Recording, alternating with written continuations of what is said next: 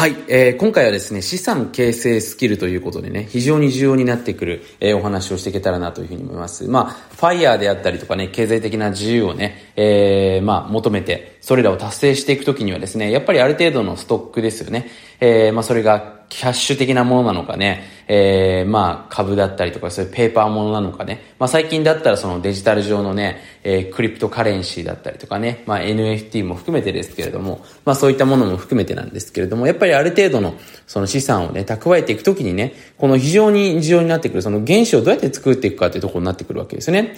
で、その原資を作っていくときにね、まあ一番やっぱり重要になってくるのが、まあ簡単に言うと自分でコントロールできるような、そういったまあビジネスをしていく必要がありますよね。だ例えばサラリーマンでね、誰かによって自分の金額が決められるのじゃなくて、自分で時給を決めていく。まあそもそもね、時給って発想自体が、まあビジネスオーナーになってくるとなくなってくるわけなんですけれども、まあその状態をちゃんと自分で実現できるような、しっかり選択っていうのをしていかないと、当然誰かによって決められた、えー、時給の中でしか自分の枠っていうのを、まあ、広げることができないわけですね。まあ、なのでね、そのステップいちでちゃんと自分でスモールビジネスをしていく。で、そのためにやっぱりしっかりとしたね、勉強っていうのをしていかないといけないわけですね。で、この勉強っていうのもね、ビジネスの勉強をするのではなく、実践しながら自分でその必要な部分を補っていくっていうイメージですよね。まあ今の時代っていうのは本当に変化が激しいですし、結局その自分が机の上で勉強していても、それが現場で使えるかっていうのはまた別の話なんですよ。だから現場でやりながら、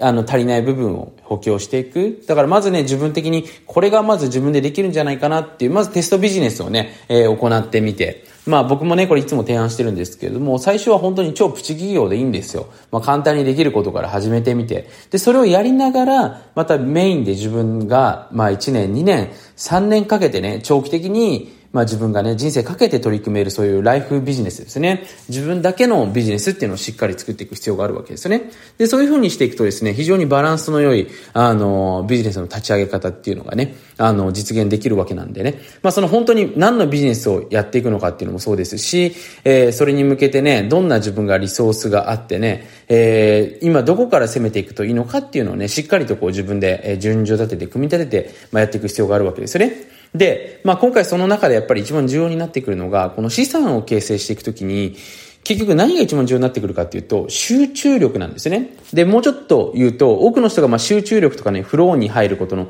重要性は語れると思、語っている人が多いと思うのでね、それに関しての、まあ理解をしている方は多いんじゃないかなというふうに思うんですけれども、どこに自分が今あるリソースをね、すべて集約させると結果が出るのかっていうのをしっかり自分で理解していくことなんですよ。だから僕もね、まあこれ起業して、まあ十数年、今経ちますけれども、今までのこう、起業歴を振り返っていつも思うんですけれども、本当に大きな結果を生み出していることって、ごくわずかなんですよね。で、そのごくわずかなんですけれども、そのごくわずかが、すごく見つけるのが大変だったりするわけなんですよ。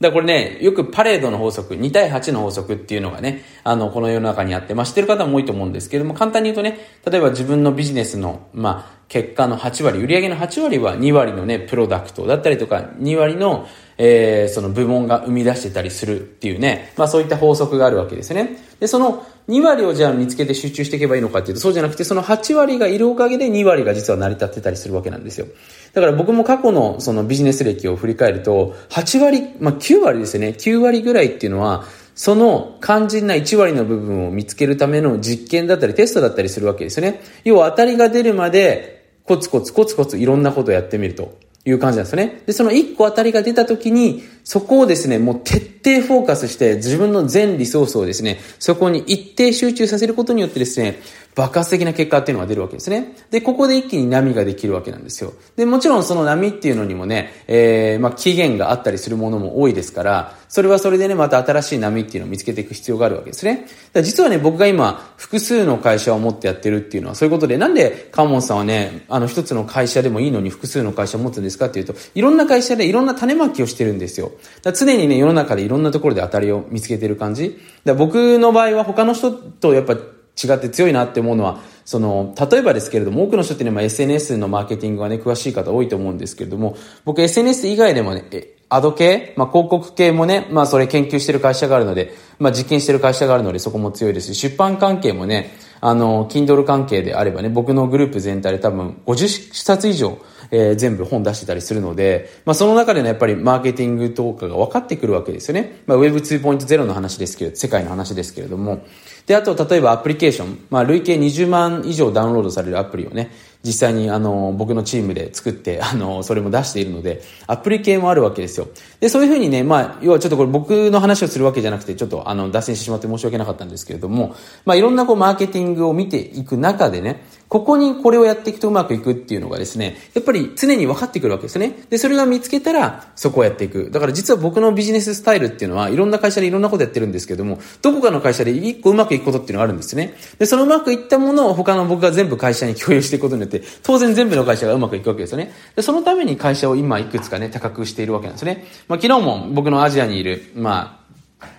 アジアにいるじゃなくて、アジアにある会社のまあ、メンバーとね、えー、ミーティングですよね。まあ、していろいろとね、あの、今後の方向性だったりとか、まあ、やっていくことをね、えー、確認してたりしたんですけれども、だから結構ミーティングっていうのは、だから比較的多いですよね。本当に毎日、えー、ミーティング、まあ、最低でもさんじゅっぷんはやってるっていう状況なのでね、まあ、いろんなところと今、あのー、まあ、ミーティング入って、まあ、その中でのね、まあ、種まきをしていくっていうところなんですけども、で、何が言いたいかっていうと、そのね、本当にね、えー、大事なあたりの部分っていうのを人生で見つけた時にそこに集中していく力、だ生き方としてですね、これぜひ聞いてくださってる方が、もしね、ビジネスオーナーとか、あの、資産を形成していくような生き方に興味があるのであれば、まずね、日常的に自分がテストをしていくっていうイメージですよね。自分がいろんな種まきをしていくと。で、どこか育ったところがあったら、そこに一点集中して、一点集中ですよね。そこに全リソースをですね、えー、もうものすごい勢いで集中させてやっていくと。えー、それによってね、ものすごく大きなリターンっていうのを得ることができます。で、ここがだからね、頑張頑張るんですけど頑張ってないんですよ。で、これちょっとね、今回ここで僕がね、語りたいことは、頑張っているんですけども、結果が出るときっていうのは頑張ってないんですよね。要は頑張ってるっていうのは、その、なかなかね、なかなか報われないと、なかなか結果が出ないと。ただ、ある、まあ、いろいろやっていくとね、あるところでやっぱ結果が出るわけですね。え、なんでこんな結果出るのっていうところを見つけて、そこにリソースを投下していくと。これだって頑張ってないのにどんどん結果が出ちゃいますから、えーっていうところがね、あの、起きてくるわけですね。これがね、こうビジネスというか、まあ世の中の面白いところなんですね。まあこれ僕が他力っていうね、言い方を名付けてますけど、自分以上の力が働いてね、想像以上の結果が出たりすることになりますので、ここをね、まあ僕は本当に多くの人に経験してほしいなということでね、まあ今回ね、こういったボイシーでお話ししてるわけですよね。で、川本さん、まあとは言ってもね、やっぱりその肝心な、どこを今攻めればうまくいくのか知ってるんじゃないですか。教えてくださいよっていうね、方もいると思うんですけども、ここはね、ちょっとここではちょっと話せないですよね。やっぱりね、どうしても無料の場だと、あの、僕もブレーキがあってね、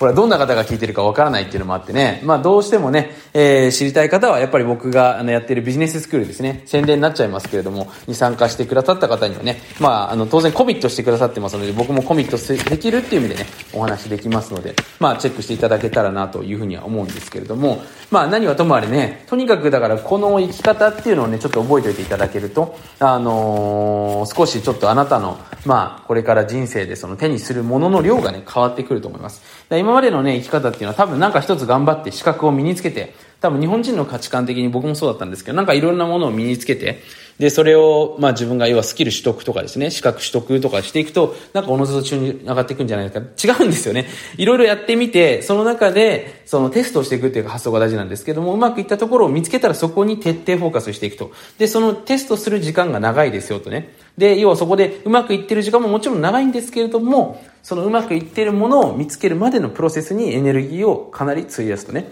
で、実際に結果が出るときは、そんなに対して労力は入れなくても、だってうまくいきますから、もう見つけちゃってるんでね、どんどんうまくいってしまいますよってことがね、えー、今回少しでもお伝えできたんじゃないかなというふうに思っております。まあそんなわけでね、えー、今回のお話、まあ気に入ってよかったなって思っていただいた方はね、ぜひこの番組の方フォローしていただくかね、また僕の方にね、感想だったりとか、あのー、今後のリクエストなどを送っていただけると非常に嬉しいなというふうに思っております。はい、まあそんなわけでね、えー、ぜひにせんにじゅうにねんども、えー、一緒にですね、一歩先の、えー、豊かさが自動でね、やってくるような、そんな人生をね、掴んでいけたらなというふうに思っております。今回もありがとうございます。